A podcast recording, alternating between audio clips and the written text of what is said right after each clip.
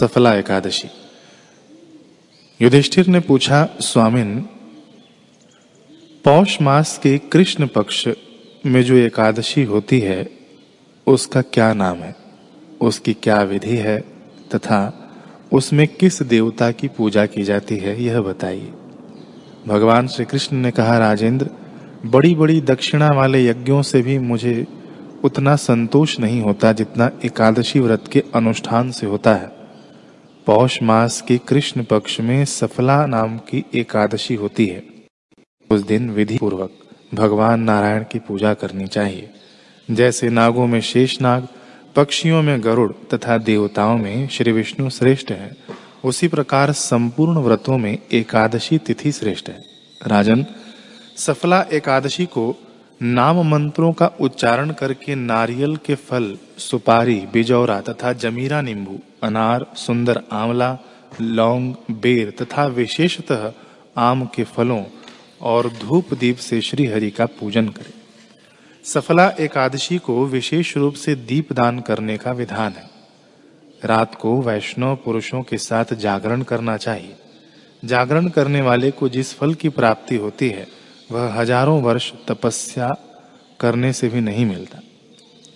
नृपश्रेष्ठ, अब सफला एकादशी की शुभ कारणी कथा सुनो। चंपावती नाम से विख्यात एक पुरी है, जो कभी राजा महिष्मत की राजधानी थी। राजर्षि महिष्मत के पाँच पुत्र थे। उनमें जो ज्येष्ठ था, वह सदा पाप कर्म में ही लगा रहता था। पर स्त्रीगामी और वैश्यासक्त था। उसने पिता के धन को पाप कर्म में ही खर्च किया। वह सदा दुराचरण परायण तथा वैष्णवों और देवताओं की निंदा किया करता था। अपने पुत्र को ऐसा पापाचारी देखकर राजा महिष्मत ने राजकुमारों में उसका नाम लुम्भक रख दिया। फिर पिता और भाइयों ने मिलकर उसे राज्य से बाहर निकाल दिया। लुम्भक गहन वन में चला गया। वहीं रहकर उसने प्रायः समूचे नगर का धन लूट लिया। एक दिन जब वह रात में चोरी करने के लिए नगर में आया तो सिपाहियों ने उसे पकड़ लिया। किंतु जब उसे अपने को, जब उसने अपने को राजा महिष्मत का पुत्र बतलाया तो सिपाहियों ने उसे छोड़ दिया। फिर वह वन में लौट आया और मांस तथा वृक्षों के फल खाकर जीवन निर्वाह करने लगा। उस दुष्ट का विश्राम स्थान पीपल वृक्ष के निकट था। वह पीपल का वृक्ष बहुत वर्षों पुराना था।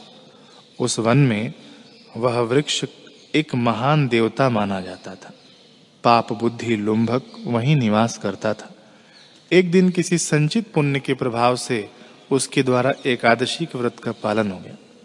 पौष मास में कृष्ण पक्ष की दशमी के दिन पापाष्टी लुंभक ने वृक्षों के फल खाए और वस्त्रहीन होने के कारण रात भर जाड़े का कष्ट भोगा। उस समय न तो उसे नींद आई और न आराम ही मिला। वह निष्प्राण सा हो रहा था। सूर्योदय होने पर भी उसको होश नहीं आया। सफला एकादशी के दिन भी लुम्बक बेहोश पड़ा रहा। दोपहर होने पर उसे चेतना प्राप्त हुई। फिर इधर उधर दृष्टि डालकर वह आसन से उठा और लंगड़े की भांति लंगड़ाता हुआ वन के भीतर गया। वह भूख से दुर्बल और पीड़ित हो रहा था। राजन लुम्भक बहुत से फल लेकर जब तक विश्राम स्थल पर लौटा, तब तक सूर्य देव अस्त हो गए। तब उसने उस पीपल वृक्ष की जड़ में बहुत से फल निवेदन करते हुए कहा, इन फलों से लक्ष्मीपति भगवान विष्णु संतुष्ट हों।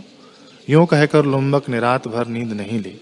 इस प्रकार अनायास ही उसने इस व्रत का पालन कर लिया। उस समय सहसा आकाशवाणी हुई। राजकुमार तुम सफला एकादशी के प्रसाद से राज्य और पुत्र प्राप्त करोगे। बहुत अच्छा कहकर उसने वह वरदान स्वीकार किया। इसके बाद उसका रूप दिव्य हो गया। तब से उसकी उत्तम बुद्धि भगवान विष्णु के भजन में लग गई। दिव्य आभूषणों से सुशोभित होकर उसने निष्कंटक राज्य प्राप्त किया और पंद्रह वर्षों तक वह उसका संचालन करता रहा। उसको मनोज्ञ नामक पुत्र उत्पन्न हुआ। जब वह बड़ा हुआ तब लुम्भक ने तुरंत ही राज्य की ममता छोड़कर उसे पुत्र को सौंप दिया और वह स्वयं भगवान श्री कृष्ण के समीप चला गया, जहाँ जाकर मनुष्य कभी शोक में नहीं पड़ता। राजन, इस प्रकार जो सफला एकादशी का उत्तम व्रत करता है, वह इस लोक में सुख भोग कर मरने के पश्चात मोक्ष को प्राप्त होता है। संसार में वे मनुष्य धन्य हैं जो सफला एकादशी के व्रत में लगे रहते हैं। उन्हीं का जन्म सफल है। महाराज, इसकी महिमा को पढ़ने, सुनने तथा उसके अनुसार आचरण करने से मनुष्य राजसूय यज्ञ का फल पाता है।